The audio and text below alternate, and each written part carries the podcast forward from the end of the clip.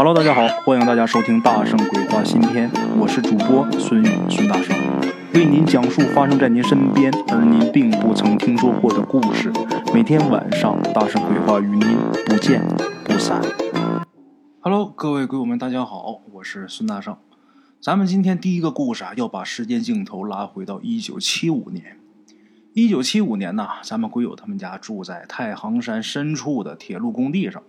那个时候咱们鬼友他在工地办的复式小学读2年级，一个年级啊只有2个孩子，这2个孩子也忒惨点，2个孩子用1张课桌。当时跟咱们鬼友用1张桌子的这个男孩叫什么呢？叫范小山。这范小山呢，他爸爸是干嘛的呢？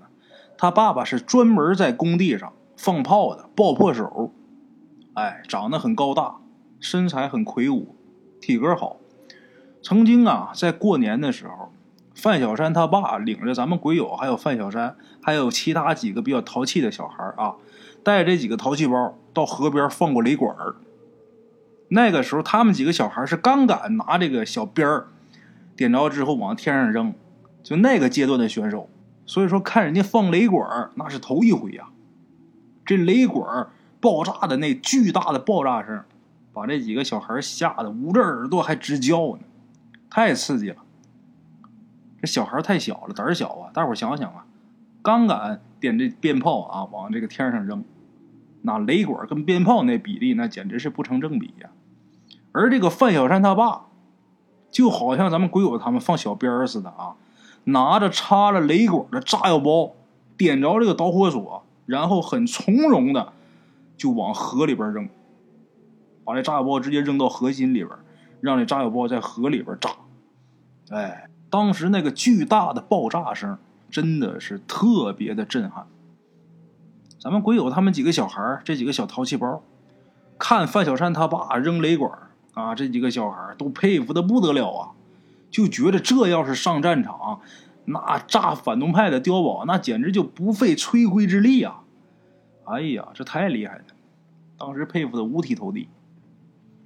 可是呢，春节过后没多长时间，范小山他爸就在放炮的时候酿成了事故，自己把自己给炸死了。当时工地上的人啊都很纳闷，就觉得啊范小山他爸死的特别蹊跷，一个放炮将近20年都毫毛没伤过的老工人，怎么可能犯那种低级错误？那么犯什么错误呢？导火索太短，导致他没有跑出危险区域。就像这种低级错误啊，在范小山大爸这事上根本是不可能犯的。后来呢，范小山告诉咱们鬼友，就说他爸出事的头一天晚上，他们一家3口啊在其他的工友家里边听收音机的时候，忽然间就听见啊屋外面有人高声喊着他爸的名字。他爸就一边答应一边去开门，可是这屋外边没人影。一连3回，当时他爸以为是有人恶作剧闹着玩，可是第2天就出事了。他爸死后啊，就有人告诉过他妈妈，就说头一天晚上喊他爸的那是小鬼在喊他爸的魂呢。他爸答应了3回，这魂啊就让小鬼给勾走了，所以他爸呀第2天就丧命了。范小山呢还告诉咱们鬼友，就说听见陌生的声音喊自己千万别答应。时光荏苒，岁月如梭，转眼间到了1983年，咱们鬼友家这时候已经搬到了吉林省长白山下面长途铁路茶条沟火车站。那个时候咱们鬼友已经是中专2年级的学生。暑假的时候啊，他在自己家开荒地里边干完活回来，他就顺着这个铁路线啊，踩着这个枕木一边走一边唱歌，就完全忘记了这铁路上还得跑火车这个事。就在这个功夫啊，咱们鬼友清清楚楚的听见有一个陌生的声音很急促的喊他的名字。这个声音啊很尖锐而且很刺耳。咱们鬼友当时脑子里边一下就想起来范小山曾经的告诫，他就把嘴闭得紧紧的，也不顾耳边一声接一声的喊，加快脚步往家走。可是走着走着，不知道被谁给推了一把，还是脚底下绊了一下，反正他是斜着身子啊，向这个路基下边就摔出去了，摔得很重啊。路基下面全是那个石头子儿啊，有的尖儿朝上啊，摔到那上面之后又滚到下面去了。就在他滚下去那一瞬间，有一列火车啊，呼啸着打他耳边就开过去了。当时咱们鬼友摔的这伤口特别疼，可是他这心里边啊，自己还暗暗庆幸，庆幸什么呢？刚才我得亏没答应，要不然我就撞死了。哎，就这么回到家里边，等到家他妈一看他摔的这脸上手上全是伤啊，很心疼啊，一边心疼的给插着药水，一边就问他怎么回事啊。他就如实说了。他妈低着头合计了一小会儿啊，就嘱咐咱们鬼友就说呀、孩子，神鬼也是有好有坏的，看架势今天喊你的鬼是在提醒你，而且他还救了你，以后如果你再遇上有陌生的声音招呼你也好，叫你也好，你别怕，你不答应归不答应，但是你可得四处打量一下，你得看好啊，别有的好心的善鬼提醒你，你再不看，让自己把命丢了呀。第二天，咱们鬼友他妈就在咱们鬼友摔下去的那个地方啊，烧了好多的纸钱，这个也算是啊感谢一下这个心地善良的善鬼了。哎，这个绝对的真实事件啊。接下来大圣给大伙说咱们今天第二个事儿。这个事儿是咱们鬼友在他小的时候，有这么一年冬天，就大人呢、闲来无事的时候，农村啊冬天是一年当中最闲暇的时候啊，地里边没什么农活要干，然后天又短夜又长，所以呢大伙吃完晚饭之后啊，就东门西舍的串门呗。在农村长大的估计都会有相似的经历啊。咱们鬼友记得有那么一个晚上，他们家在这个锅屋里边，锅屋就是农村以前做饭这个厨房啊就跟咱们东北这个外屋地似的啊。他们家在锅屋里边就生了一堆柴火，有那么一个大火盆呐，生了一堆柴火。没多会儿啊，就有不少邻居啊来他们家闲聊天，一边聊天一边烤地瓜呗。哎，几个人是东拉西扯的聊闲天儿。其中有这么一个老人呐、一个老太太，她就讲了她小的时候经历过的这么一个事儿，咱们鬼友记得很清楚。什么事儿呢？话说呀，在上个世纪30年代左右，当时这老太太多大岁数呢？8、9岁。咱们鬼友今年岁数也不小了啊。这老太太8、9岁。那一年冬天的时候特别冷，哎，大雪是整整的下了得有3、4天，天地之间到处是一片白茫茫。有那么一天晚上啊，这老太太当时还是小姑娘呢，8、9岁小姑娘啊，她妈做饭的时候啊，就发现家里边没盐了，然后呢就给她一小碗，就说你呀上你奶奶家要点盐回来，咱好炒菜。她奶奶家住哪儿呢？在他们家南面，离她家也就是200米左右。出门之后呀，要横穿一条东西向的这么一条路，然后呢过一条巷子，再上一个小土坡，就到他奶奶家了。他呢拿着这小碗出门，那会儿外边这雪已经停了，哎，这月光啊照在这个雪地上啊特别亮，因为这雪白它反光啊。他呢就踩着这厚厚的积雪呀，往他奶奶家去。这脚往雪上一踩，咯吱咯吱这个声啊，过了东西巷的这条路，就进到那条小巷子。这巷子两边啊是东西两家的墙头，这巷子中间呢有一棵老槐树，他就顺着巷子啊走过老槐树，出了巷口，爬上那小土坡，就到了他奶奶家门前了。他奶奶家那时候还亮着这个煤油灯呢，他就叫门呐，告诉他奶说家里边炒菜这盐没了，他娘让他来要点盐。他奶呀就给他拿了半碗盐，然后嘱咐他，你回去说慢点走啊，别摔倒了，这道滑。然后他随口一答应，揣着这盐呢就往回走。他小心翼翼的下这小土坡，因为这小土坡你上的时候它就挺滑的，下就更滑了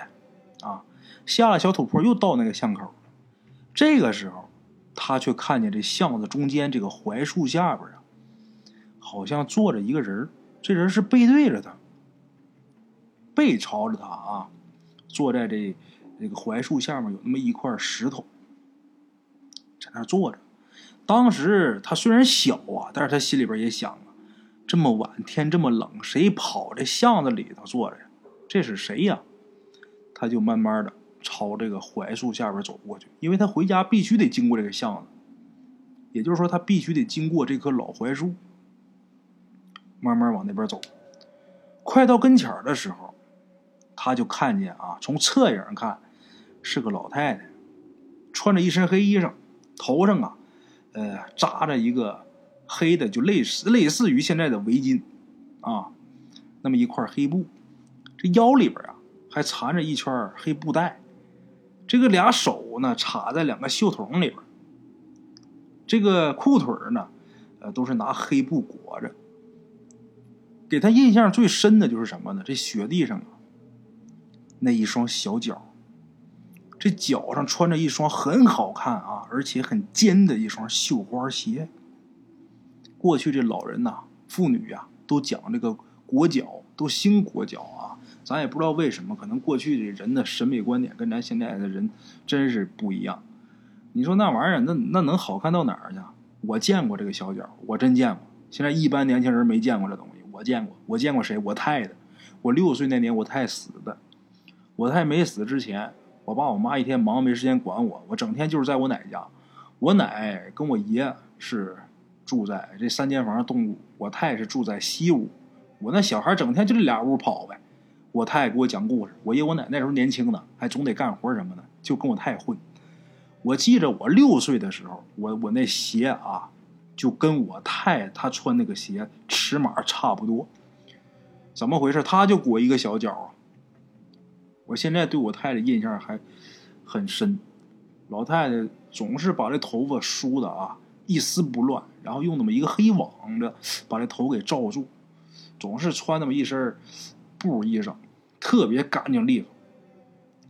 然后这裤腿总是扎着的，脚上是小脚，总穿一双小鞋。哎，拄个棍儿，那时候岁数大了。每天我记得很清楚，我太一早上起来啊，先是洗脸梳头，肯定得把这头发梳的啊规规矩矩的，拿着网子一罩上，然后把自己那假牙拿出来刷牙，哎，弄利索之后，衣服穿好了，坐炕头，什么不干啊，这一天就是抽烟。我太爱抽烟，活到92岁没的，打10几岁就开始抽烟。这从这点上来看啊，这人长不长寿啊，我估计跟这抽烟喝酒好像没多大关系啊。我奶奶今年81，身体还挺好的，那也是抽一辈子烟了。哎呀，说偏了啊，从小脚聊着聊着聊到抽烟。哎，书归正传，咱们鬼友就看啊，槐树底下这会儿坐着这老太太，就是一双小脚。哎，由于她这个头上啊扎了那么一块黑布，咱们鬼友看不清她呀。他走到这老太太跟前呢，他就把腰弯下来了，凑到这老太太脸跟前了，他想看看是谁。在咱们鬼友印象里啊，那个时候他印象里是没有什么这些可怕的事，就以为是谁家的老太太。凑到脸跟前还看不清，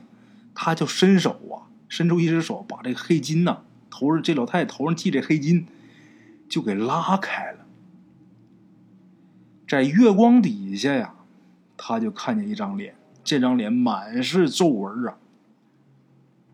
这脸就好像是啊腌了几年的大头菜似的，很干瘪，满脸是皱纹，眼睛眯成一条缝，这嘴巴呀往里边凹进去陷进去，整个人这脸特别瘦，能有多瘦呢？这个脸也就是他8、9岁那年，他那巴掌那么宽，就那么宽。一看着这张脸呢，害怕了，小姑娘害怕了，尖叫一声啊，这声音都变了腔了，炸音了。手里边不还拿着那个装盐的那个碗吗？把这碗往地上一扔，转身就跑。那水里边没好声的喊他娘呗，喊谁呀？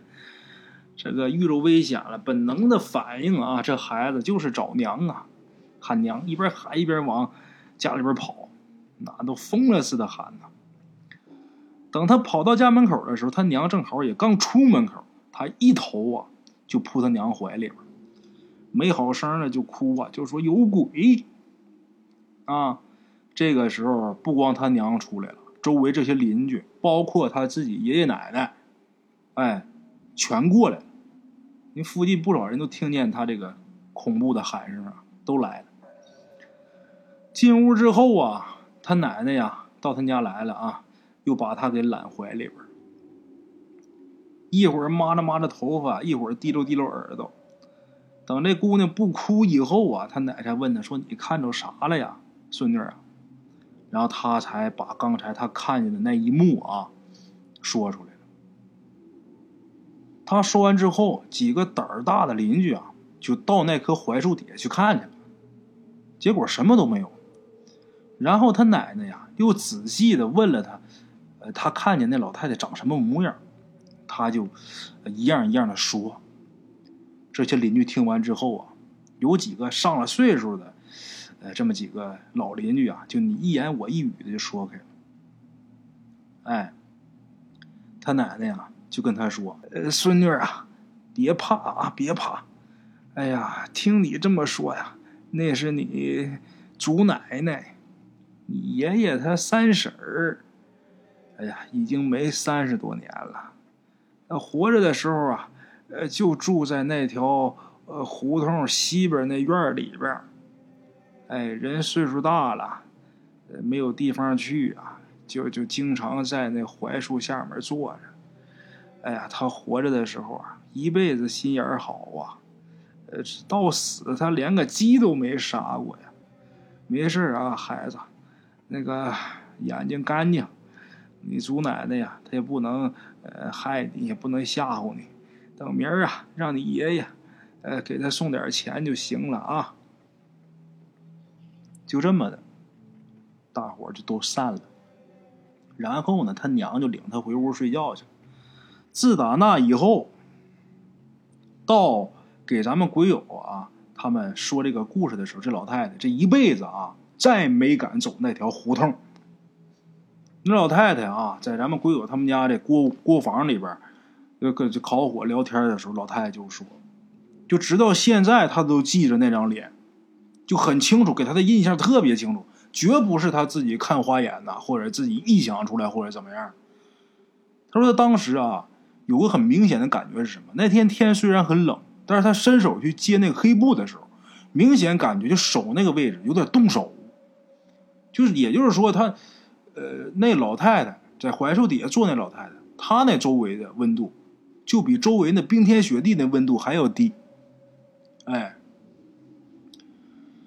这个故事啊就给大伙儿说到这儿了啊。今天给大伙儿讲2个小故事，时间很短啊，也不知道大伙儿够不够听，够不够吃的。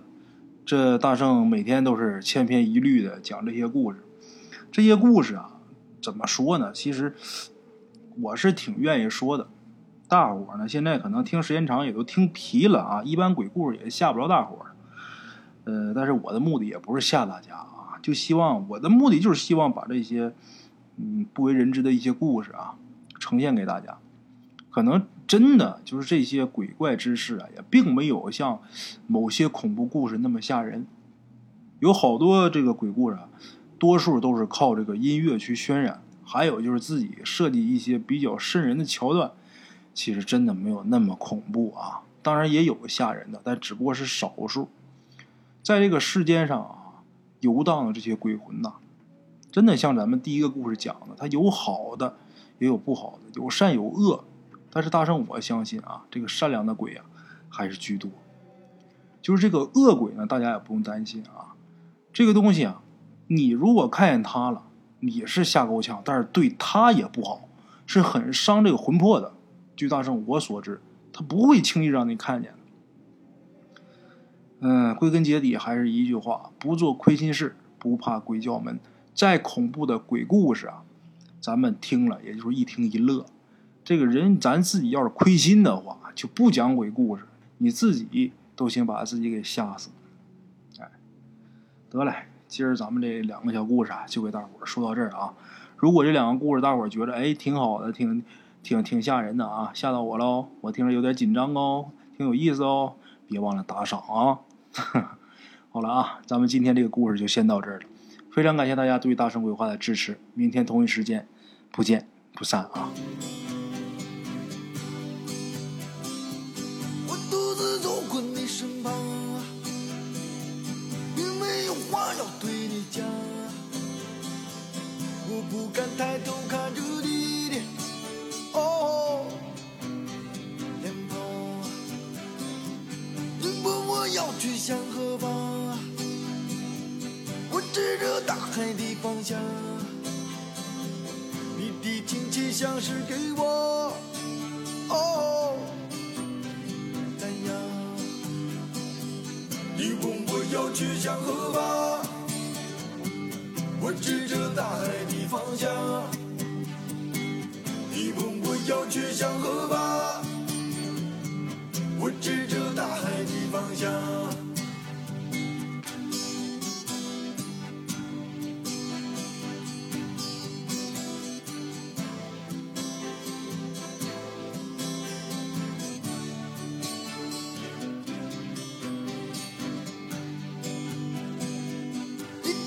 走进你的花房，我无法逃脱花的迷香，我不知不觉忘记了方向，你说我身上最坚强，我说你世上最善良，我不知不觉已和花儿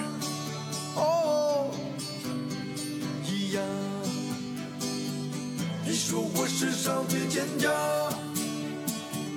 我说你世上最善良，你说我世上最坚强，我说你世上最善良。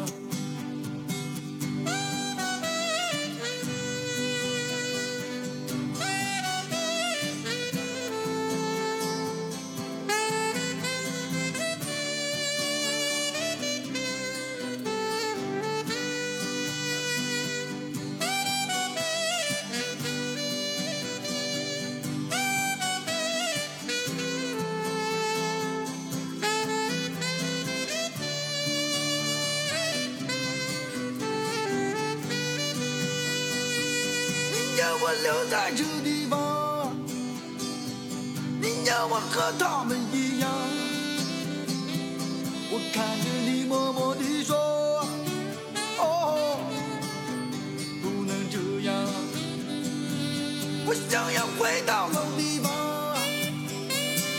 我想要走在老路上，只是我在这里不该离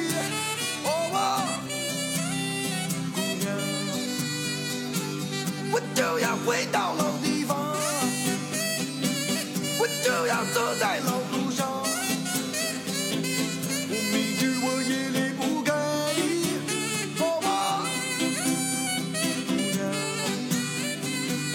我就要回到老地方，我就要回到老地方，我就要走在老路上，我就要走在老路上，我明知我夜里不该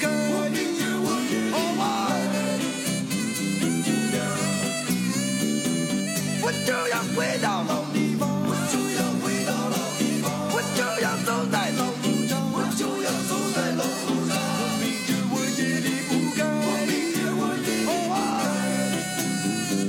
该，我就要回到老地方。